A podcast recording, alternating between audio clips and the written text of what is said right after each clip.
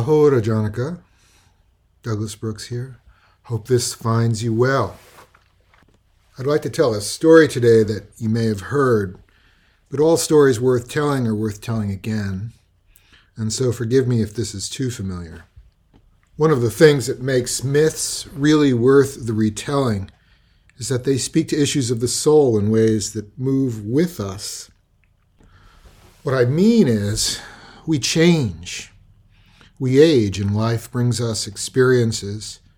It raises different kinds of issues and it causes us to think and feel differently. It's a lifelong process with myth, just like it is with our own self evolution. What we are experiencing invites our engagement. Analysis would have been Jung's preferred term, but ours would be yoga. When we revisit a great story, the practice of yoga means that we're looking for meaning, for insight. Oftentimes we're looking for guidance, sometimes for deterrence, as in, don't do that, or don't do that again. And then this interpretation helps us understand what's going on in head and heart, in our human concerns as individuals, as family, community, society. Myths can mean as many things as we need from them because, at their best, the lies they are telling us give us permission, sometimes to dismiss their hard lessons, sometimes to take them to heart. As we try to figure out what those lessons are, more than superficial moralism or simpler choices, um, hey, wildebeest dude, don't jump in that croc infested river unless you've got some very good reasons. We are challenged to go deeper. That's what a myth invites us to. The deeper we go, the more we're likely to find out that the myth doesn't make our lives simpler or easier if what we mean is, oh, that solves my issue or explains my situation. Rather, the myth, like the meaning, involves further complexities. It raises complications. It invites us to address confusion that might not be solvent into sureties. If we treat myths as if they are childish moral fictions, or remnants of a superstitious past, as in, we know better now that there are no dragons, as if we're just telling a story. Then we're skipping out on the opportunity to dive into the deep end of the soul pool. And don't think that it's just because we don't know how to interpret myths. Truth is, we've been told that they don't have value. Oh, that's just a myth. It's a way of giving ourselves a bypass. If we look inside to find what's in them, we may have to confront ourselves, deal with deeper truths. Now, it's hard work finding help interpreting mythic worlds, because every poke at a symbol usually stirs more distraction, disorientation, downright perplexity. If we can stop asking, Did this really happen? and instead ask, What is all this trying to tell us? Then we can take the long way home to meaning instead of the shortcuts to literalism and superficiality. Maybe avoid some of that problem that in Sanskrit is called the Maha, the great. And the great doesn't just mean wondrous or fabulous, like that's a great movie. It means in myth something that's protracted, stretching imagination, lingering doubt, expanding possibilities, towering over a vast ocean that looks to horizons that may not only be inviting, but also daunting, honestly scary. What we might find out about ourselves nearly always asks more than what we thought it would. It's like trying to build a house for the soul on a budget after you've only burnt it halfway down. It's a little too familiar. And myths involve cost overruns, unexpected expenses, good reasons to change course or simply leave matters unfinished because they're too hard, too expensive to manage for heart and mind. I sometimes bypass the further possibilities of meaning because it's going to be hard to admit that our fellow humans can be so so debased or wretched, or that the myth speaks to values that we just cannot abide. You see, there are bad myths.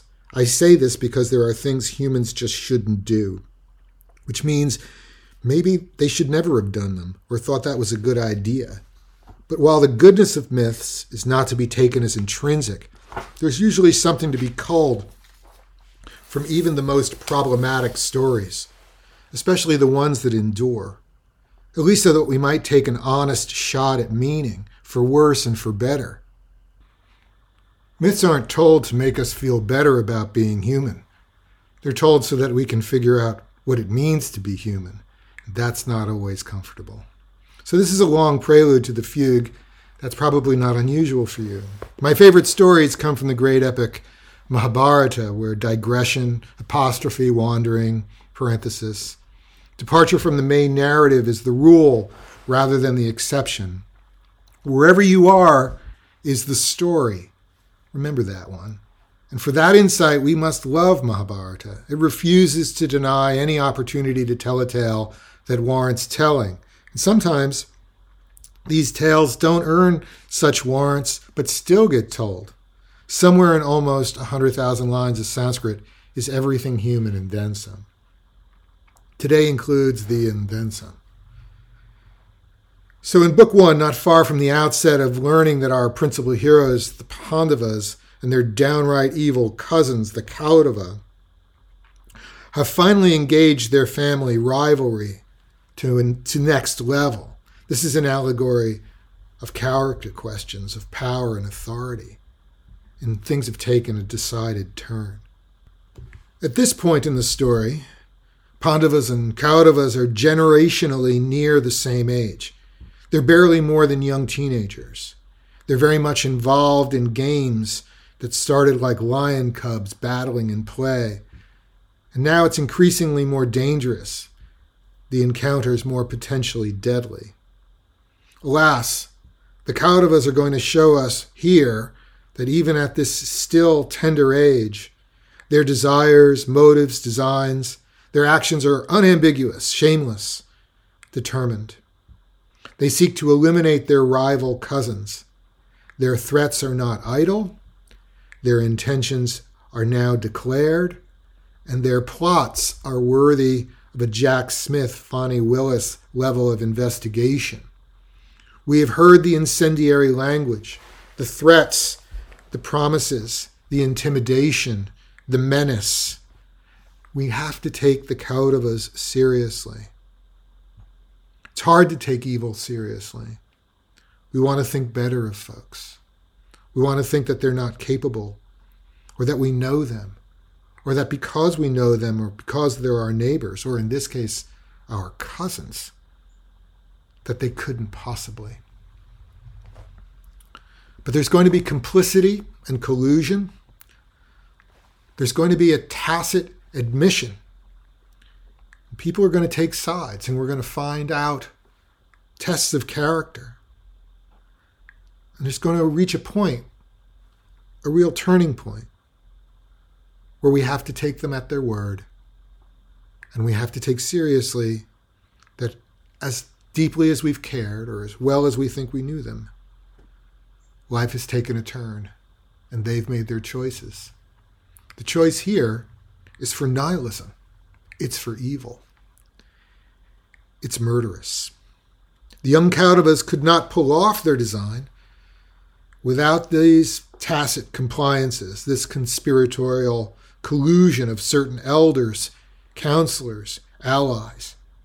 Everyone in this game has a stake in personal advancement, or at the very least, staying out of the sights of these incorrigible reprobates, who would just as soon take them down and include them in another murderous plan.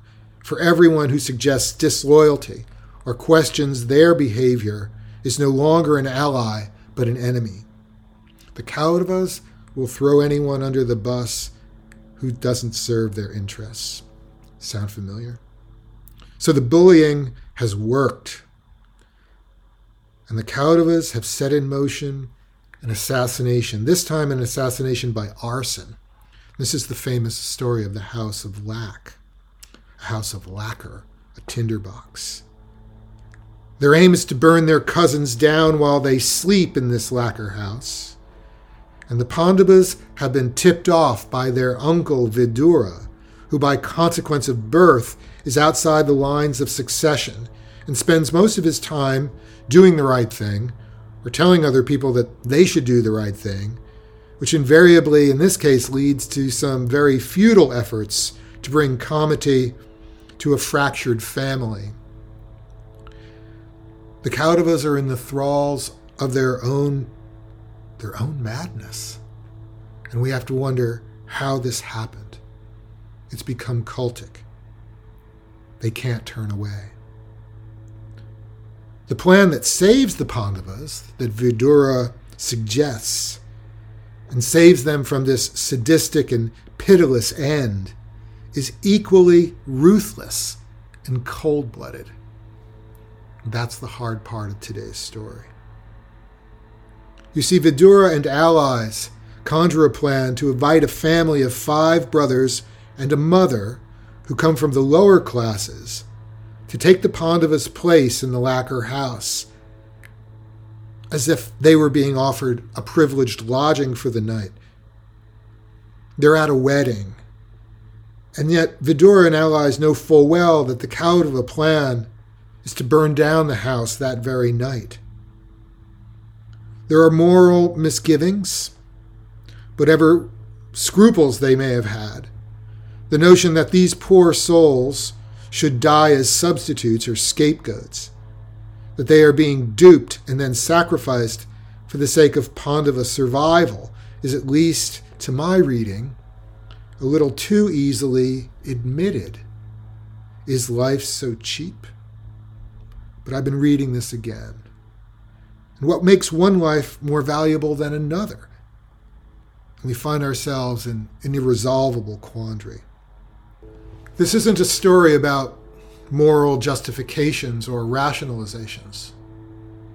This is a story about what happens when nihilism bullies and cajoles and infests itself, infects our hearts causes our decisions to reach boundaries or to turn to efforts we could not have imagined. It is an existential crisis. It's not like any ordinary election. It's not like a dispute over policies or views. It's not an ordinary rivalry rooting one team over the other. It's not a difference of values or principles that you could argue about and and, and conceive of some kind of plausible, albeit difficult compromise. No, what is at stake here is existential, a difficult word to use because the very existence is at stake. This is what is at stake for the Pandavas here when their murderous arsonist cousins decide that their deaths are more important than any other relationship, than any other connection, family, community, even the politics of it. Isn't that where we face ourselves today? Are we not in an existential battle for the republic, for democracy? We know what awaits us. They've told us what they'll do. They've told us what revenge will look like. In this case, what matters of conscience could stand some revision in Mahabharata.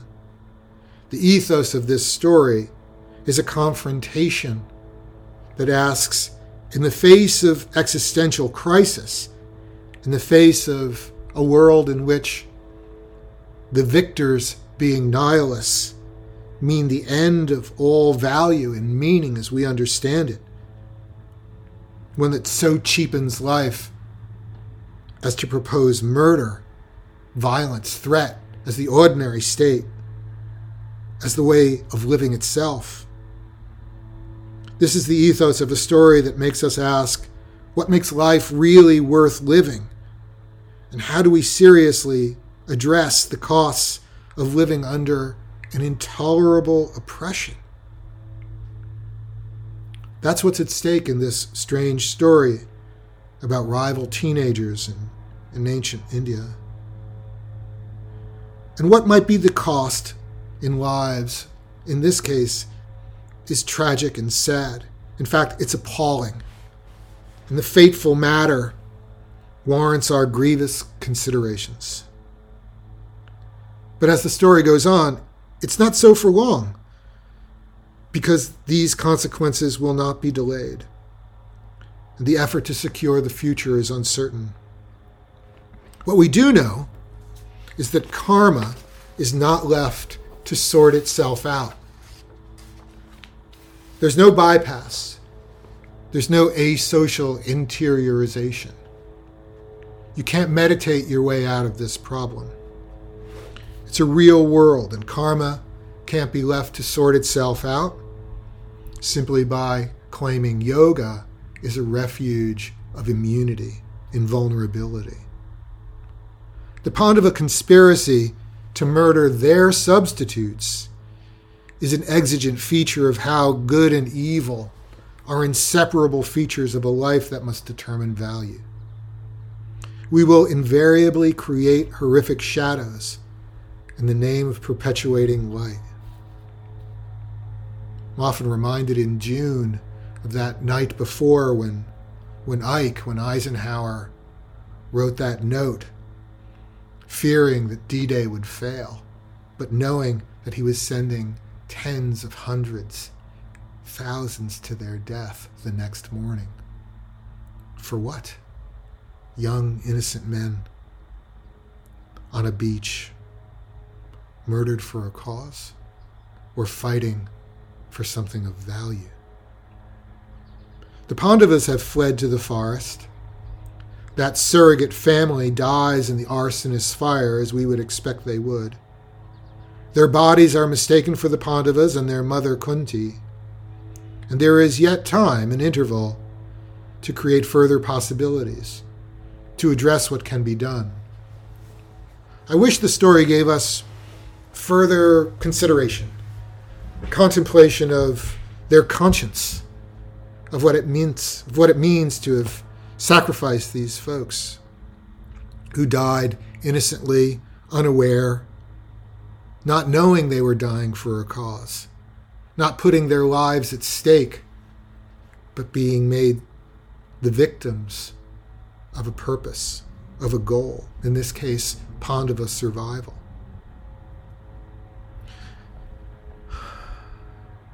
This strategy of fleeing to the forest will not derail the runaway train of fate because their Kaurava cousins are truly, genuinely depraved.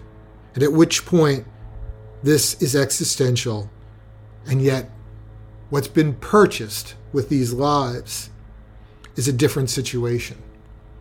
Maybe another chance. How difficult it is to grasp the value of this story. And there's no way to leave it uncomplicated. No way, I think, to resolve this. Nothing about this story is going to prove particularly uplifting or edifying. Mahabharata's plot here means to place us in an irreconcilable and mournful situation in which the claim to survival and the postponement of this ruinous death of our heroes is regarded the better of all still worse choices. Now, ain't that the truth sometimes? But if we aren't yet appalled, just wait because the heroic task does not make for virtue, but speaks to cause. It invariably fails to meet the call of virtue and principle above perceived necessity and exigency. But that, I think, is precisely the point. The hero isn't called to virtue or to principle as such, they're called to necessity. And no, no one in this existential situation for that matter, no hero or heroine, comes out unscathed, relieved of the feckless and the calumny that follows from the burning light of those who would make their world their own debauched field without even a pretense of decency. There are no unconflicted heroes, only unconflicted villains. Let's make sure we understand that point. The streets littered with broken heroes on a last chance power drive. There aren't any other kind of heroes. The broken ones are the ones we have to trust, the ones that are vulnerable, the ones that know. We're buying time when evil presses upon our hearts and then demands that we make an unsavory and unhappy choice. So now we find our heroes deep in the forest, where the local denizens are not nihilists, but hungry. Wild animal predators, hungry nocturnal demons, all sorts, all trying to make a living in a precarious world. Our Pandava heroes, they're fresh from their own escape exhausted, I think, by the wanton violence that they themselves have dressed up as necessary for their long term purpose. Yeah, they've bought some time. They victimized and cruelly placed the death of others in front of their own lives. There is an undisguised iniquity to it all, and worse still, their murderous cousins. For now, the Pandava make what they think is a safe sojourn, a brief respite from the murderous wretch that chases them down. Nighttime is certainly the most perilous time in this forest for them, sleeping perchance to dream, as Hamlet reminds us. Unfortunately, they sleep, in this case, more from exhaustion than from troubled conscience. That bothers me. But as the epic is wont to remind us, there is no respite from the danger the real world brings, least of all those things you can't see in the light of day. Sometimes we need a moment. We need a respite. We need to take a vacation or go to a concert or turn off the news. We need to refresh ourselves. But it's like the pond of a night.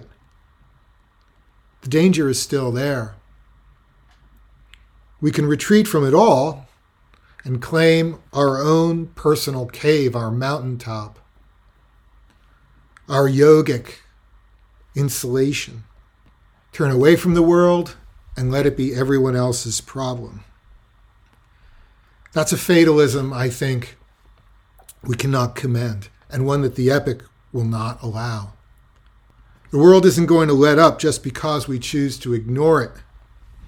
So the question becomes how to engage it when even our best efforts lead us to such tragic, painful circumstances.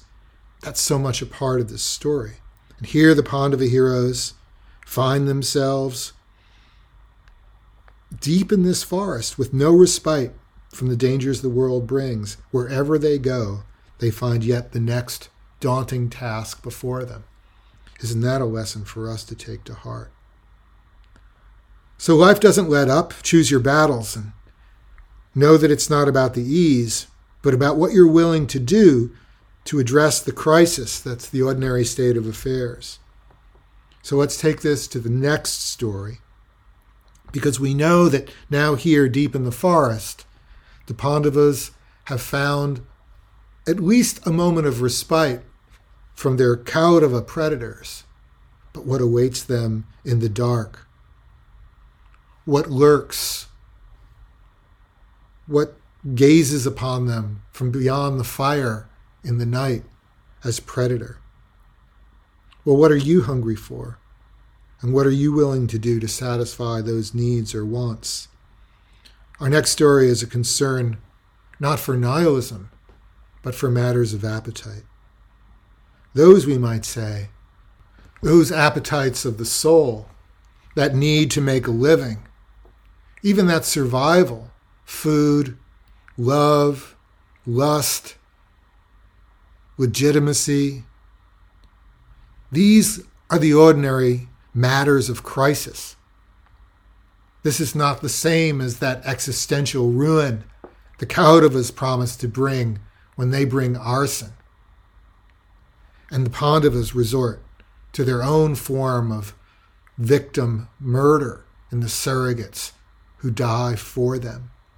Here the story turns and reminds us that in a dangerous world, those feelings and desires and needs, those that bring us sometimes to the edge of life and death or care and concern.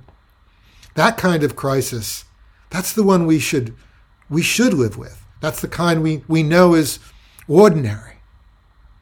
And so here the story brings out the contrast. That place where the ruinous house of Lac reminds us that the nihilists, those depraved enough to conspire and connive violence and death, those nihilists, they must not be allowed to stand. And the young Pandava, they lose this battle. They lose it so so decidedly that they make those innocent folks the victims of the story. They must learn to live with themselves and create a future and address that nihilism. But now the story turns. We find them deep in the forest. We find them surrounded by the darkness, by the unknown, by the hidden predators, with hungry beings and hungry ghosts as neighbors. What then? We'll take up next this story of what I'd like to call the ordinary crisis, the appetites of the shadows, what happens in the dark. But for now, let's remind ourselves that a house of Lac brought its own consequences. Let us not confuse the murderous aims of the nihilists, those who would destroy us at our very core, who seek our elimination, with that way in which life every day brings its own crisis, its own shadow and predation. That's just how life goes. And it's important here, I think, in Mahabharata to make this the turning point. Turn away from the nihilists. Do what you can to defeat them. It's a matter of living to fight the battle the next day if you can't win this one. But don't expect to retreat into a place where there's going to be resolution or where the crisis abates. It just changes terms. This is a fragile life, but one of undaunted courage. Sometimes that courage demands we do things we cannot imagine. And yet, meaning, meaning is made when we face ourselves and we know that the crisis ahead is one worth our attention, our care. We know that we are people of ordinary appetites and deep needs. Thank you for your time, Rajanaka. Thanks for this story today. This one's not an easy one. We're not living in easy times. Let's make sure we understand the difference our choices make and the consequences of what it means to live a life of meaning. We'll talk soon. Till then, do take care. Yeah. Are we from the top? Uh huh. Well, I got a little story I want to tell you about this muddy water. Nobody's yet told a real story about this muddy water. You know, when you're invited out to those cocktail parties, yeah, that ain't nothing but muddy water you're drinking. I've seen a lot of good men lose their happy home just because of that muddy water. I told my baby, I said, baby, we got to have our little talk. I ought to pack up my things and walk. I don't know, go from hand to hand.